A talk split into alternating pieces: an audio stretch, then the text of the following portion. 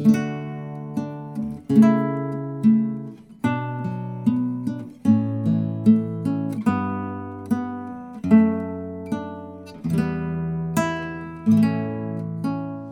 دايما العقل لوحده هو القادر على الاحتفاظ بالذكريات. أحيان كتير حواسنا الخمسة بتخزن جزء كبير من خبراتنا في الحياة. حاجات شفتها أصوات سمعتها أو أشياء لمستها ممكن تستدعي في لحظة مواقف وبشر وأزمنة.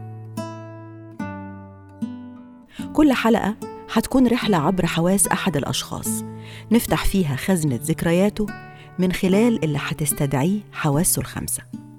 أنتم بتسمعوا بودكاست ذاكرة الحواس وحكون معاكم في الرحلة منى الشايب.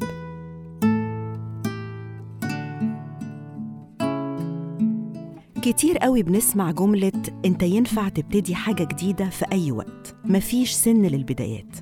لكن لما بنلاقيها بتتحقق قدامنا في الواقع بنحس إنها مش كليشيه بيتقال عشان الناس تاخد جرعة أمل أو تقول الوقت لسه ما فاتش.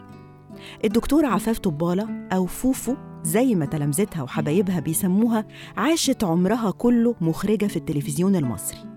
تدرجت في المناصب ودرست وعملت أفلام وعلمت أجيال ولما طلعت معاش كان سهل قوي تعيش على أمجاد مش قليلة. لكنها قررت تبتدي رحلة جديدة تماماً.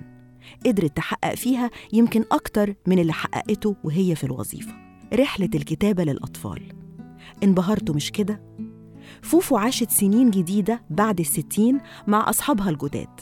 سيكا وموكا كوكومبا السمكة الفضية وغيرهم كتير من أبطال حكاياتها ومش بس عاشت معاهم لأ وأخدت بيهم جوائز كبيرة من كل مكان في العالم.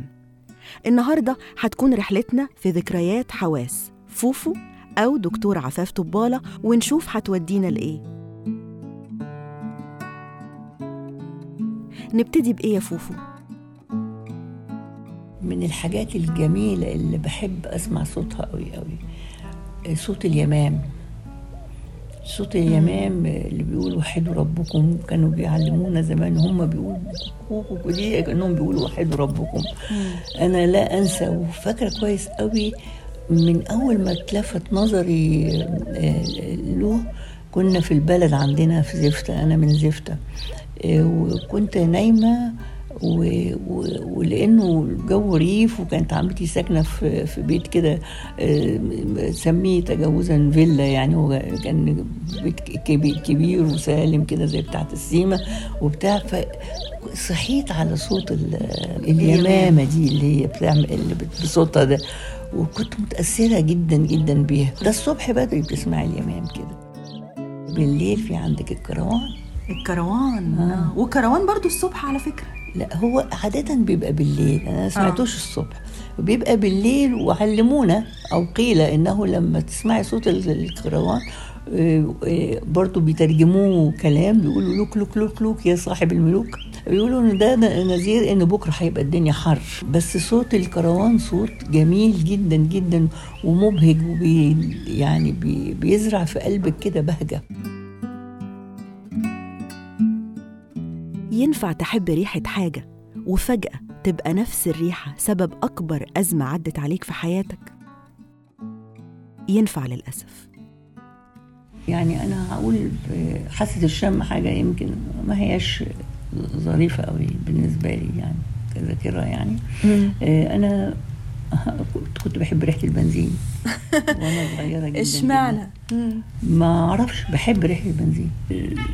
ريحة البنزين اللي ملت نغشيش دي كانت السبب في أبشع حادثة أنا تعرضت لها يعني في حياتي اللي ترتب عليها يعني حادثة حريق كبيرة جدا جدا.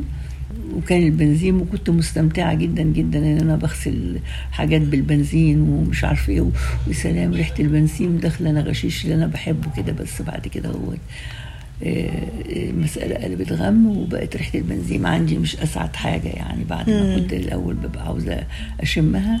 للأسف الشديد ببقى ما بقيتش بطيقاها يعني. لما فقدتي شريك حياتك ومعلمك وكل حاجة. كتير جدا جدا وحادثة كبيرة جدا. طبعا. الحمد لله على كل شيء. لكن سبحان الله اللي كان يخليني أبقى آه، بحب ريحة البنزين دلوقتي بتحمل لي ذكريات مش جميلة جدا وإيه أجمل حاجة لمستيها في حياتك يا فوفو؟ أجمل حاجة تلمسيها في حياتك بشرة طفل حست إنك بتحسسي على على جسم طفل وجلده الطري جدا والناعم جدا وما يستدعيني من إحساس الطفولة الضم سواء ابنك وأنا فاكرة كمان أحفادي فاكرة شهاب بالذات هو الحفيد الأول وكان أحيانا إن هو اتولد في ألمانيا وأنا كنت معاها ساعة ما اتولد فكانوا أحيانا بيبقوا مضطرين يخرجوا ويسيبوه لي كنت ببقى سعيدة جدا. يعني يلمسوا ب... يلمس بشفايفه خده الناعم قوي قوي تقبلي إيديه الناعمة قوي قوي ملمس جلد الطفل أجمل ملمس ممكن الإنسان يحس بيه ويحس بالحياة وتجدد الحياة والنضارة وكل حاجة. وفين عينيكي بتستريح يا فوفو؟ لما أبص للبحر. وكمان أهم حاجة البحر ساعة الغروب. إحنا عندنا ذكريات شديدة جدا كلنا أنا وولادي. كان جوزي بيحب جدا غروب الشمس في البحر. طبعا في القاهرة عمرك ما تقدري تشوفي غروب الشمس.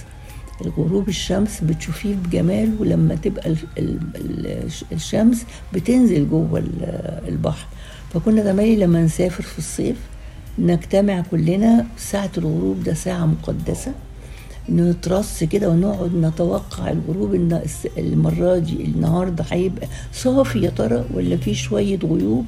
انت عارفة كويس قوي ال- الشمس لما بتنزل تحت بتبقى مكثفة يعني البصر الرؤية بتبقى فيها مضغوطة في الحتة الجزء الأخير. لو في حتى شوية سحب صغيرة السحب دي بتتكتل وتبان أكتر من حقيقتها. فنبقى قاعدين قلقانين لو شوية السحب دول مش هيخلونا نشوف الشمس في غروبها بشكل صافي يبقى غروب صافي. يوم الغروب الصافي ده بنبقى سعداء كلنا ورهاننا بيبقى آه، يعني صحيح إن النهارده الغروب هيبقى صافي فلازم نترص كلنا ونقعد نتفرج عليه. تجربة تانية قاسية مرتبطة بفترة صعبة في حياة فوفو بس طعمها بالصدفة ارتبط بحاجة حلوة. أنا لما كنت في مستشفى في انجلترا قعدت لمدة أربع خمس أشهر أعالج آه، في ظل ظروف صحية في منتهى الصعوبة بين الحياة والموت. آه، واتعمل لي عمليات آه، وخدت بنج 14 مرة في الثلاث أربع أشهر نقل لي دم 14 مرة وحاجات كده يعني. فكنت من مظاهر فقر الدم اللي عندي نتيجة الحادثة آه، إن أنا ما باكلش. فكان الدكتور يقول لازم تاكل. وصلوا في إنجلترا لأنهم يجيبوا لي الشيف يقولوا لي عشان يقول لي انت نفسك في إيه؟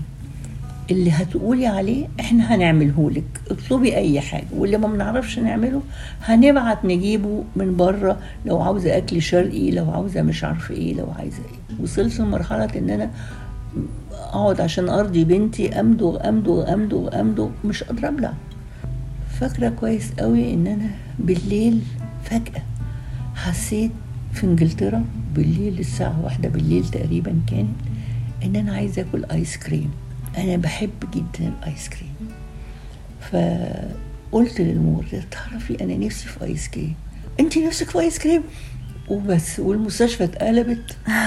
وبصيت لقيتهم شوية وجايبين لي بقى بتاع كاسه قد كده. مليانة ايس كريم كان أحلى ايس كريم كلتيه في حياتك أكلته ال- بالبتاع كله بنفس الايس كريم إحنا ممكن نجيب لك على طول ايس كريم بس تاكلي أي حاجة تاكلي. فطبعا طعم الايس كريم ده بالنسبة لي أنا بحب قوي الايس كريم من ضمن الحاجات الظريفة جدا يعني.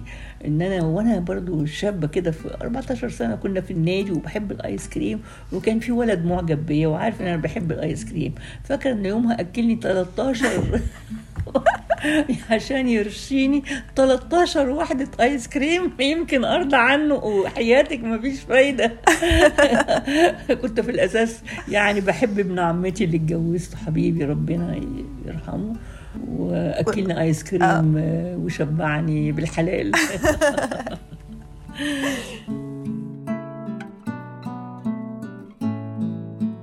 خلصت رحلتنا مع ذكريات حواس الدكتورة عفاف طبالة أو فوفو. لو بتسمعني وتحب تعمل رحلة مشابهة في ذكريات حواسك هكون سعيدة نعملها سوا. نفتكر مع بعض تفاصيل ممكن تكتشف لأول مرة إنها متخزنة جواك أول ما تستدعيها عن طريق حواسك الخمسة. كانت معاكم في الرحلة منى الشايب وانتوا بتسمعوا بودكاست ذاكرة الحواس.